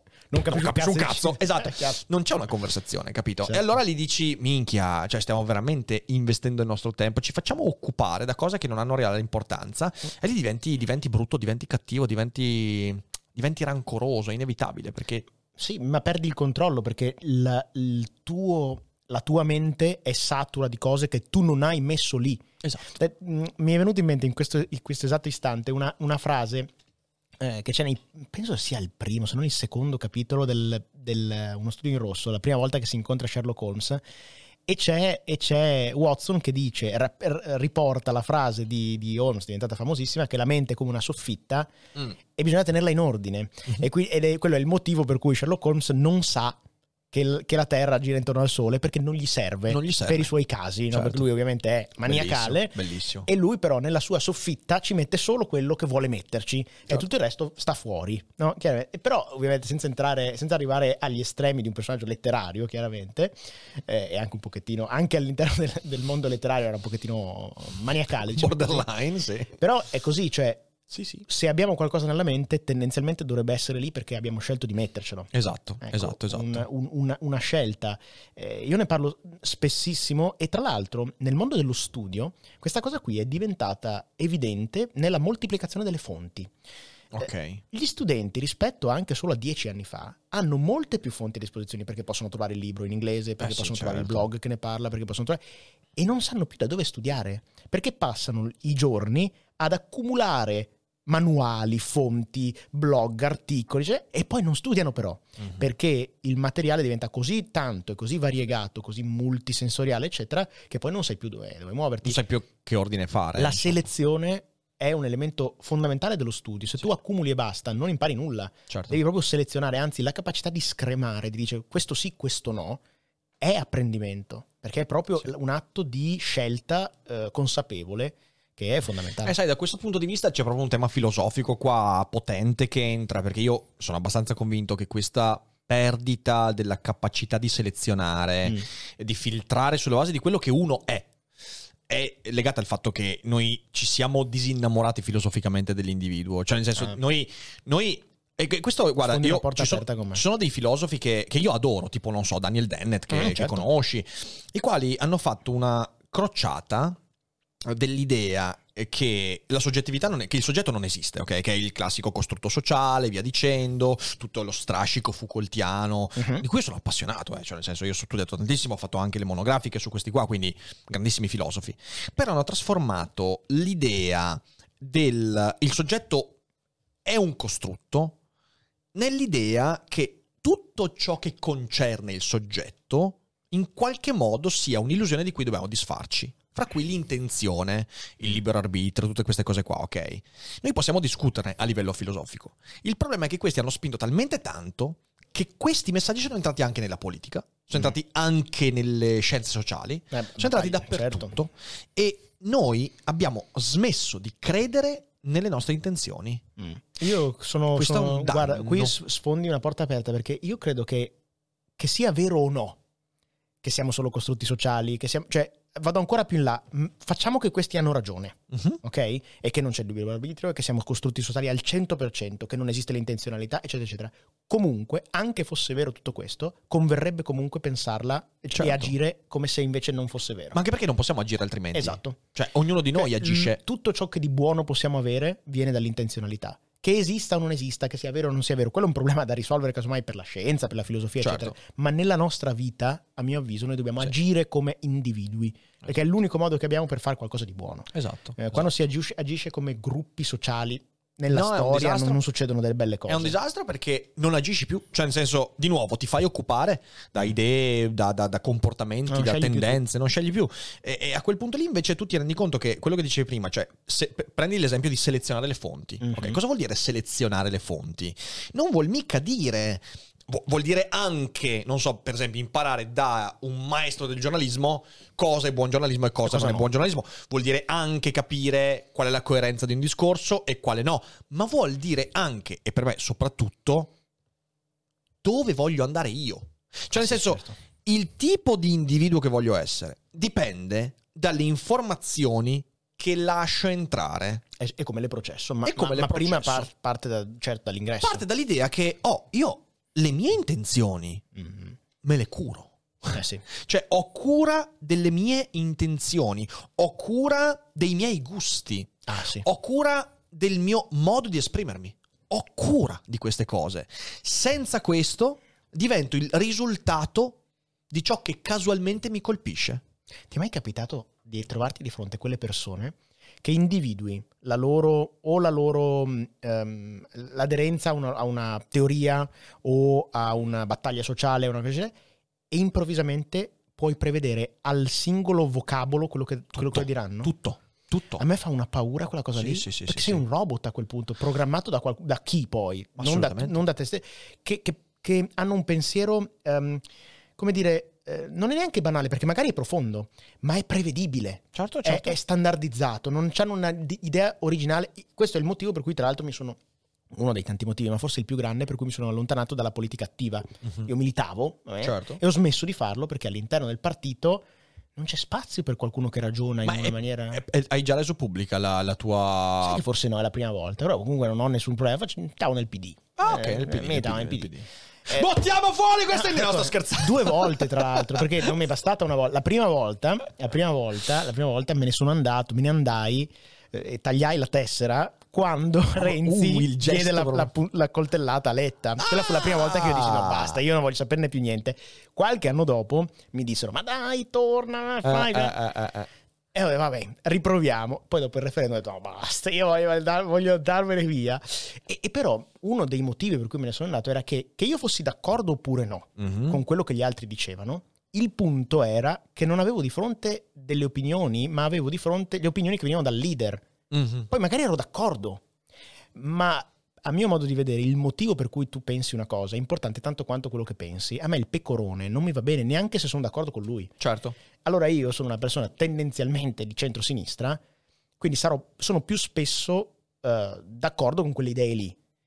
Ma quando vedo il pecorone di sinistra mi piace tanto poco quanto quello di destra, perché è un Certo, pecorone. certo, certo, certo. Non- sì, perché non è quello che pensi, ma è come ci sei come ci- arrivato. È come ci sei arrivato. È come ci sei arrivato. Se tu sì, pensi sì. così perché l'ha detto Renzi, Sì, sì, sì, sì, eh, sì. non mi va bene. Sì, sì, Cioè, sì, sì. Sei uguale a quello della Lega, solo che dal mio punto di vista sei dalla parte giusta, ma, ma per caso però. Eh, questa è la Sei differenza finito. fra il riflettere e l'aderire, no? Cioè, nel senso, ci sono persone che aderiscono. Esatto, per me la- l'aderenza è uno dei Terribile. concetti più merdosi della storia. terribile. Cioè, nel senso, aderenza significa io prendo e mi appiccico come una serie di ventose a qualcosa che già c'è, ok? Ah, sì. Aderire non ha nulla a che vedere con la riflessione, ok? Riflessione invece significa che di fronte a ogni singolo evento con cui entro in contatto, sulla base di quello che io sono, Mhm. delle mie intenzioni e anche delle fonti che nel tempo ho selezionato, io mi faccio la mia idea. Mm. Motivo per cui, non so, cioè nel senso io eh, mi trovo di fronte a idee di destra, di sinistra, di centro e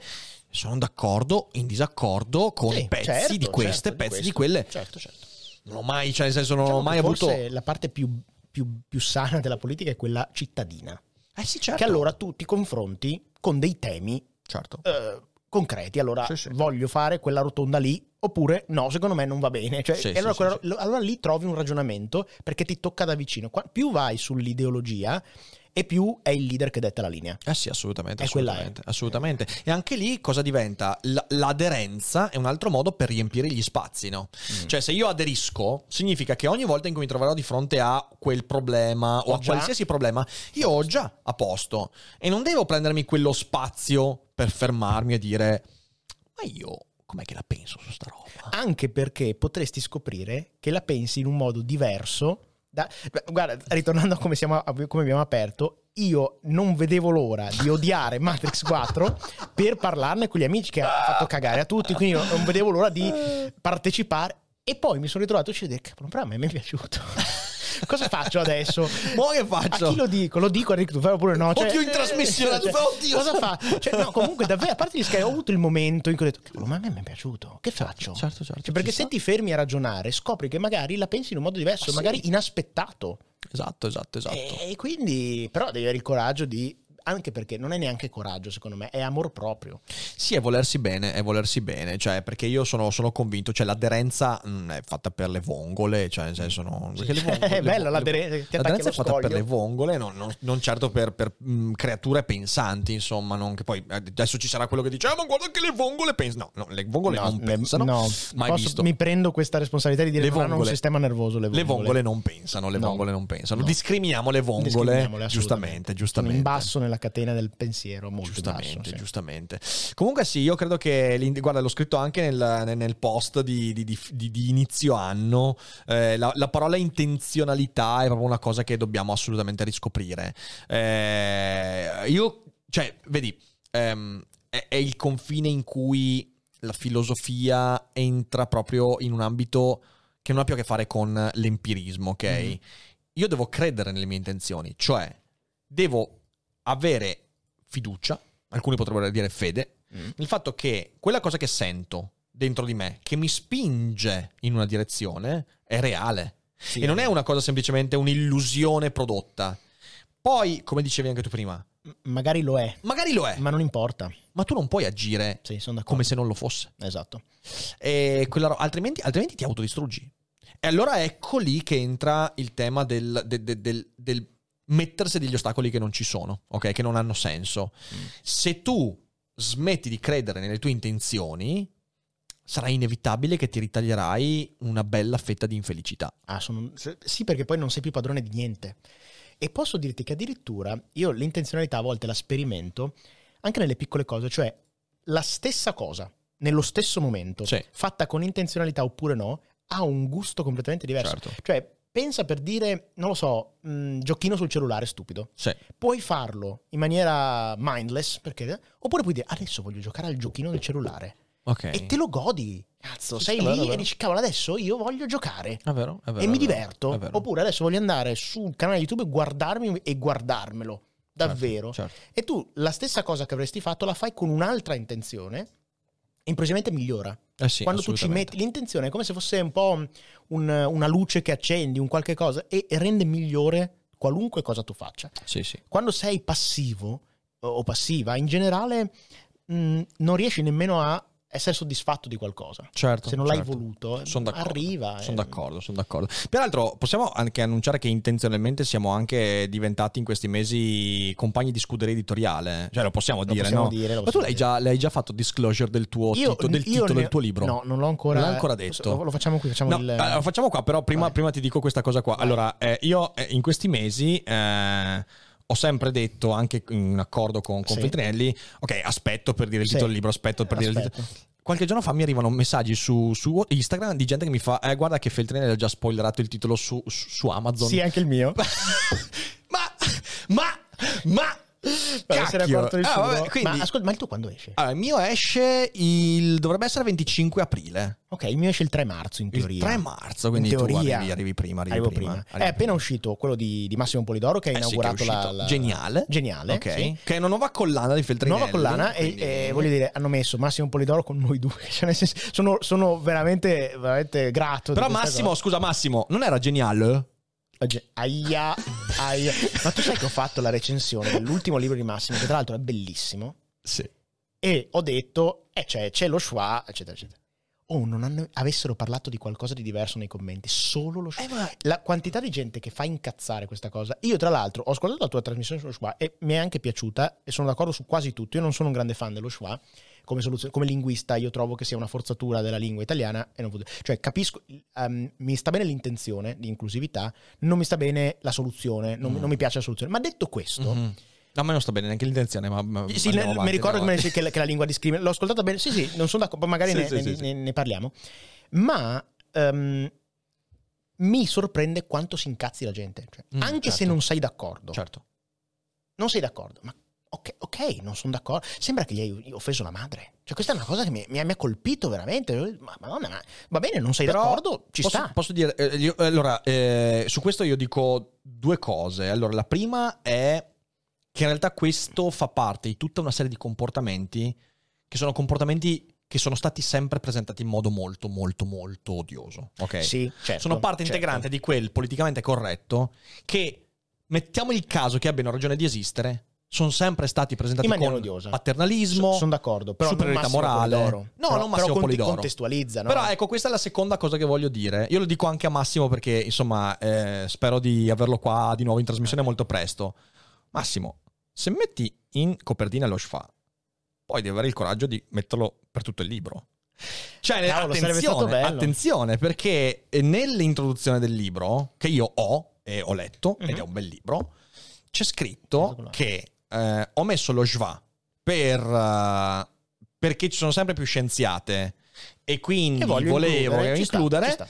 però poi con l'editor abbiamo capito che questo avrebbe reso il libro illeggibile. Mm, mm, mm. Ah, attenzione, intanto anche qua dico due cose. La prima, ricordiamoci che linguisticamente, scientificamente, il CICAP dovrebbe dare importanza a questa cosa qua, i linguisti sono tutti praticamente concordi nel dire il maschile sovraesteso non è maschilismo e non è maschile. Mhm. Il maschile sovraesteso esiste per inclusività. Sì, Quindi, poi io- prima a, me, a- tutto, a- ok. a me non piace per un altro motivo, che non c'entra nulla con l'inclusività, ma c'entra con l'immedesimazione. Cioè, a me piace quando leggo un libro il più possibile immedesimarmi in quelle parole Mm. e ho fatto un pensiero e il il mio pensiero si ferma lì, non è filosoficamente più profondo di così. Se il libro fosse scritto tutto al femminile, riuscirei ad identificarmi bene come... E mi sono dato la risposta, sarebbe un po' strano. E quindi ho detto, beh, se si può evitare, si evita. Poi lo schwa non mi piace perché appunto rende illeggibile il libro, ma allora lì ti sei risposto da solo. Cioè, se, regge, se, leg- se esteso su tutto un libro lo rendi illeggibile, allora non è la soluzione No, giusta. perché non è la soluzione giusta. Io- io- io dico questo. Quindi è Poi, una soluzione di marketing quella di Massimo. che capisco, eh, la capisco. Non è neanche detto che capisco. l'abbia presa lui, non La lo so, capisco. non gliel'ho chiesto. Ha detto non lo so. Eh, non io, lo so. io quello che dico è, io poi tra l'altro, ma, ma quello che, che non capisco, capisco quello che dici, che è stata spesso presentata questa cosa in maniera molto antipatica. Dopo, io per esempio ho ascoltato la tua critica, io eh, diciamo arrivo allo stesso livello, alla stessa conclusione tua, cioè non mi piace lo schwa, non, non- non la penso come te sul- sulle intenzioni, ma detto questo, non capisco perché incazzarsi. Cioè, la tua, la tua opinione, per esempio, anche se io non la concordo, mi sembra sensata, argomentata, ragionata. Non Mhm. è la mia, ma la rispetto perché è ben, ben delineata. Mm, Però non è che ci siamo offesi la madre a vicenda. No, no, quello Cioè, non no, è che se quello c'è no. un libro con lo schwa, allora devo, devo sfoderare le lame e cominciare. eh, Non sei d'accordo? Boh. Diciamo che son- allora, eh, lo schwa, come tante altre cose, è, in diventato un realtà simbolo, no? è un simbolo di appartenenza. Eh, questo a me ha un po' Nel linguaggio il simbolo di appartenenza non è una cosa desiderabile, è tutto lì, cioè nel senso i momenti della storia in cui nel linguaggio sono entrati simboli di appartenenza non sono momenti storici particolarmente felici, No, questo, è quello, questo è su problema. Eh, quindi è diventata una bandiera, Eh. Eh, lo è stata dall'inizio perché io ricordo, Spesso io sbandierata con antipatia. lo ribadisco qua, quando Vera Gheno è stata qui in studio, Mhm. guardatevi l'intervista, Vera Gheno, che in Italia è la promotrice iniziale dello Schwa, dice, testuali parole, non ho mai pensato che potesse essere una proposta di riforma della lingua. Esatto. La prima volta in cui l'ho proposto era letteralmente uno scherzo, che è stato preso sul letto da tanti. Eh, il fatto che... Allora, lei è una linguista, quindi è evidente che non può pensare di, di estendere lo schwa dappertutto, perché non, non è così che funziona la lingua, tra l'altro. cui, eh. Il fatto è che Vera in studio da noi dice questa cosa qua, quando poi va ai festival in cui la gente usa lo schwa, dice che in realtà è una proposta di riforma della lingua. C'è un problema, Eh. c'è un problema di coerenza in queste cose qua. Però di nuovo, No, questo ha a che fare sì. con il fatto che sono simboli di appartenenza. Io, per esempio, nient'altro. che eh, a differenza tua cap- mi stava bene l'intenzione, ma non la soluzione, ho adottato una soluzione diversa per me. Per esempio, nella scrivere il mio libro, mi sono messo nei panni di una ragazza, di una donna che lo leggesse e non volevo quel- quell'elemento che io mi sono dato la risposta sarebbe un po' strano di sentire tutto al, al- al genere di qualcun altro e ho- e sono riuscito a scrivere il libro tranquillamente senza usarle né l'uno né l'altro. Ah, E- beh, questa e- è una soluzione assolutamente. e e- inizialmente, quando ho cominciato a scrivere, ho detto, Madonna, sarà difficilissimo. Detto, No.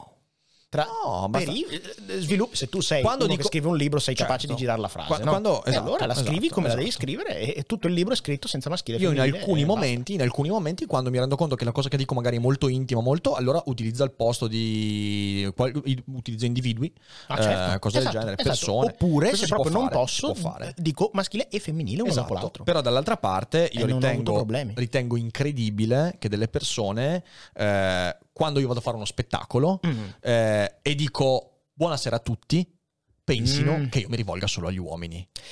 Cioè, Eh, Ale, è Ale, tirata, tirata. Ale, Capisco, capisco che ti dia fastidio. Ci sta, ci sta. ci nessun sta. senso. Io però Ok. credo in un principio di credo che finché non fai male a nessuno e per esempio te- ecco tentare di inserire lo schwa forzatamente in italiano secondo me è fare male a qualcuno Eh, sì. però finché non fai male a nessuno e cioè per esempio usi delle perifrasi come faccio io tenti, è una tenti. scelta, ma ci mancherebbe. allora se una porzione del mio pubblico sta sulle balle il maschile sovresteso se io posso evitarglielo lo faccio volentieri se posso senza ottenere dei risultati cioè non mi metto a parlare con una vocale tra l'altro che in italiano non è presente perché lo schwa la maggior parte della gente non lo sa nemmeno pronunciare perché non ha studiato A meno che uno non sia molisano e quindi lo pronuncia o sempre. napoletano il napoletano usa lo schwa Anche lo tantissimo schwa? È vero, è vero. Yam. Per esempio, no, eh, eh, che avrò pronunciato malissimo, però lo schwa, lo schwa napole- nel napoletano c'è tantissimo. Però voglio dire, se posso fare un favore a delle persone nel mio pubblico lo faccio senza però scadere nel parossismo, cioè senza, Eh, è, è senza quello il pro- è quello il problema. Il, il problema è quello, il problema è quello, secondo me. Ed è per quello che si è scaldata tanta la- la- la- il dibattito è molto caldo, perché fa parte di tutta una serie di cose che di principio io personalmente rigetto. Poi ogni No, volta che ne sta, discuto, ne discuto in modo pacato, non Ecco, sono di que- è. è questo, è questo, esatto. basta. Eh, però credo che quella cosa che hai detto, eh, cioè il fatto di cazzo mi hai offeso la mamma, No. arrivi da tutte le parti, eh, da tutte le parti. Sì, sì, sì, arrivi. anche di- da quelli che usano, cioè nel Eh, senso, cioè, nel senso, io per il video sullo Schwa ho ricevuto dei messaggi anche in privato che stai lì dici ma tu, ma tu, ma veramente, ma veramente scrivi ste robe, cioè nel senso eh, gente che va in giro a dire tipo, tipo, io ho gente che per quel video ha scritto a editori con cui collaboro che io sono un fascista, sessista, ok? E stai lì dici Vez, Vez che tanto è inclusivo. Date una calmata, ok? Cioè, te- Vez, Vez, tra l'altro, Vez, in, in comincia- Veneto è praticamente qualunque cosa. Cioè, Comincio, eh, comincio a scrivere, guarda, nei libri comincio a scrivere sempre Vez. No, perché un, eh, è perché no, c'è un, un Vez. Un Vez, un Vez è tutto. La gallina nel pollaio è Vez. Esatto, esatto. Vez, Vez, Vez. Allora, l- Cioè, l'inclusività sta nel è Vez. totale. Non c'è nulla. No, però ecco, secondo me quello che, quello che ha senso fare, secondo Buonasera, me, Vez, esatto. Secondo me è discutere, discutere di queste cose senza questo eh, esagerata politicizzazione Eh, so, ma- anche perché sono dei temi secondo me molto interessanti cioè il fatto che il linguaggio sia una delle prime frontiere di battaglia sociale è importante, è sempre stato così, è giusto che sia così, senza però, ehm, madonna, allora quello che usa lo schwa, se non usi lo schwa ti viene a dire, e quell'altro dice, no, hai usato lo schwa. Io, a me questa cosa mi ha rotto i marroni. Cioè, una volta ho fatto l'annuncio perché cercavo un- una stagista eh, e lì stagista... Quando è- ho scritto io anche, Esatto. mi candido. Esatto, Esatto. esatto. Ma, un, ma ehm, cos'è che ho scritto? Eh, ho scritto un col, con l'asterisco, ho scritto. E anche lì mi è piovuta la me. Volevo solo evitare che nel titolo di YouTube ci fosse un barra una, che non era tanto, tanto beh, ho messo anche lì. Di cercaci stagista. Sai, sai che dopo ci ho detto, ma però poi alla fine aveva, aveva creato engagement, quindi da marchettaro. Beh, adesso ce, ce Vedi che, sei, vedi che sei un marchettaro Ma certo, maledetto. perché poi me la tira, allora, allora- allora facciamo la polemica, facciamola. Cioè, eh, voglio dire, sono cresciuto su Eh, 4chan, vedi, le polemiche vedi, un mattoncino alla volta, tutte queste cose qua hanno creato il dibattito in cui ci troviamo. Siamo Eh, arrivati- è così, è così. Marchettate su marchettate si arriva a prenderci a coltellate. È il nuovo, nuovo, nuovo, nuovo motto del canale. Lo- me lo tatuerò. Esatto, Eh, esatto, esatto. Comunque, comunque Eh. non abbiamo annunciato il titolo. Eh, il titolo, il titolo, il titolo, il titolo, Titolo- tuo è Vince chi impara. Vince chi Un impara. titolo asser- assertivo. Mi piace, mi Il piace. testo è un testo invece fortemente ironico Mhm. eh, e quindi che gioca su questa falsa, eh, falsa sicumera, no? naturalmente, che poi è un, è un- un artificio. Insomma, a me piace scrivere in maniera ironica, quindi prendere per il culo me stesso e il lettore continuamente quando Che ci cerco- piace sempre. cerco di spiegargli qualcosa di, di interessante. Bello, bello, bello. No, il mio invece è Seneca tra gli zombie. Eh, ma che bello! E così faccio incazzare di nuovo tutti quelli che lavorano all'università e scrivono ontologia dei cosmici e poi in serie ai degrani. E, no, in realtà il mio è, cioè, è, un, è un saggio molto, molto non serio. avrai mai una cattedra di filosofia all'università. Ma chi cazzo la vuole? Ma, Ma chi eh, cazzo ti- la- alla fine, Grigio, Mi faccio la mia te università. Ti, ti ha fatto cultore della Guarda, devo sentirlo in questi giorni, devo sentirlo in questi giorni, sì sì, cioè l'idea c'è ancora, però purtroppo Cultore della con, con tutti i casini fra novembre e dicembre, trasloco, quarantena, è stato impossibile, ma adesso lo risento, eh, sì sì, lo facciamo, lo facciamo, e, mm, ed è no, il libro in realtà è, è un po' una continuazione spirituale dell'elogio dell'idiozia, devo dire, Che mi non mi aspettavo, eh, l'hai letto, ti è piaciuto? Bene, fatto, sono contento. fatto la recensione. Hai ragione, hai ragione. No, Allora, però quando abbiamo fatto la fermi due. presentazione... L'avevo letto tutto. Ah, erano i Scherzi. pianeti che non... Eh, I era- pianeti non Cioè, l'avevo letto. Scusa! Scusa! No, scusate, no, eh, allora, cioè, gli ho solo fatto la presentazione del libro in una serata, cioè, però, però vabbè, insomma, se, non. Non mi ricordavo qual era dei due che non avevi letto. No, l'ho letto, e l'ho letto tra l'altro in Sì, tre sì, giorni, full immersion. Eh, sì, sì, sì, sì, sì. eh, e mi è molto piaciuto, mi ha dato un sacco di stimoli. E, e tant'è che avevo aperto dicendo: cioè, come si permette che tu devi farmi pensare la domenica? Io, io volevo, mi volevo- ricordo, volevo stare esatto. lì sul divano a cazzeggiare. E allora Seneca tra gli zombie ti piacerà perché è un po' una continuazione spirituale dell'elogio. Quindi Bello, insomma, sì, sì, eh, non vedo l'ora perché c'ho- c'ho- è, stato, è stato molto faticoso scriverlo, Sì? devo dire. Sì, sì, ma perché questa volta, a differenza di tutte le altre volte, mi sono preso veramente male con i tempi. Devo dire, Ah. Questa volta ho gestito male i tempi. E a novembre io ho fatto un mezzo burnout Mm. perché avrei dovuto sospendere il rassegnato stampa. Invece ho voluto mantenere rassegnato, daily cogito e, E scrivere il libro. Ed è stato veramente. Quanto tempo l'hai scritto?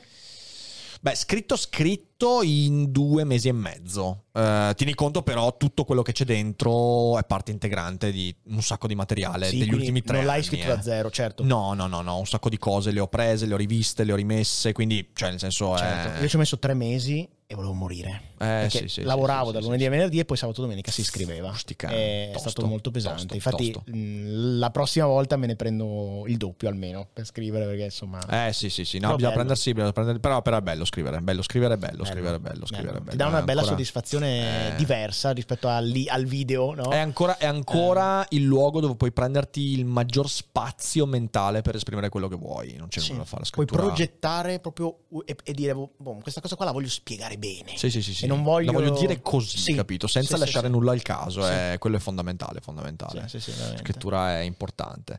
Beh, guarda, eh, sono, sono meno 10 alle 8. Cioè, nel senso, io credo che sia anche il momento di prendere, alzare il culo e andare a farci la grigliata. Cioè, io, me mi è stata promessa una grigliata, io voglio questa grigliata cavolo c'è, di la grigliata- grigliata, Guarda, ti dico solo, dico anche il menù alla gente, Vai, ok? vai, Abbiamo delle braccioline di maialino iberico che, vecchio mio, cioè, nel senso... Vez. Canta, Vez, cantano, cantano. Meraviglia. Costicine, Ah, belle, sono, se- sono proprio sexy. Poi una bella salsicciozza, ok? Di quelle che, ci sta che sempre ci per sta sempre. il menù. E poi abbiamo, abbiamo dei vari contorni, quindi Meraviglia. insomma ci stai, Meraviglia. ci stai, ti Eh, sembra ci- bene? assolutamente. Mi fai persino dimenticare che non ti è piaciuto Matrix. dedichiamo un 10 minuti a qualche domanda. Ma certo, ok? quanto vuoi. Eh, però nel frattempo io saluto quelli che invece ci hanno visto in differita. Eh, trovate sotto tutti i riferimenti al canale di Alessandro, che Dai. ormai cioè, è ai Cogito Studios più Sono più- diario. esatto, ormai, cioè, nel sono senso, più- quindi, più qui, ok. eh, quindi, quindi bene così. Anzi, mh, io cioè, stiamo cambiando regista, quindi se ti va, vuoi, vuoi, cambiare, vuoi, un nuovo, un, vuoi un nuovo percorso, vuoi fare il regista di Daily Cogito? Eh, ma io sì, eh, io vorrei eh, anche Ah. come scrittore ombra per scriverti. Scrittore ombra. Sì, ti scrivo ok. le cose. No, cioè, sei lo scrittore che scrive, però ogni tanto mi porta un'ombra di rosso. Ah, cioè, è così, eh, è così, è così che si fa. Per fortuna che la live sta per finire. Ehm, Grazie a tutti. Se siete in live, non andatevene perché adesso, insomma, eh, rispondiamo a qualche domandina. E Ale, grazie. È sempre un delirio creativo. non so di cosa e dobbiamo parlare. Come sempre, non ne ho idea. Non ne ho però idea. è stato bello. È stato bello, è stato bello. Ciao a tutti. Ah, Arrivederci. tu- co- come, si, come si pronuncia l'asterisco?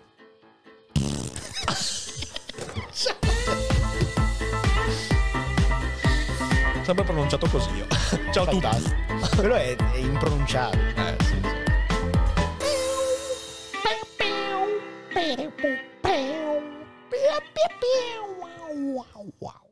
E adesso un bel caffè finito. Perché rischiare di rimanere senza caffè quando puoi abbonarti a Caffè Borbone? Prezzi vantaggiosi, costi di spedizione inclusi, tante possibilità di personalizzazione e l'abbonamento lo sospendi quando vuoi. Decidi tu la frequenza, la qualità, scegli tra le cialde e capsule compatibili e crea il tuo mix di gusti e miscele. Mai più senza caffè con l'abbonamento Caffè Borbone. Tutte le info su caffèborbone.com.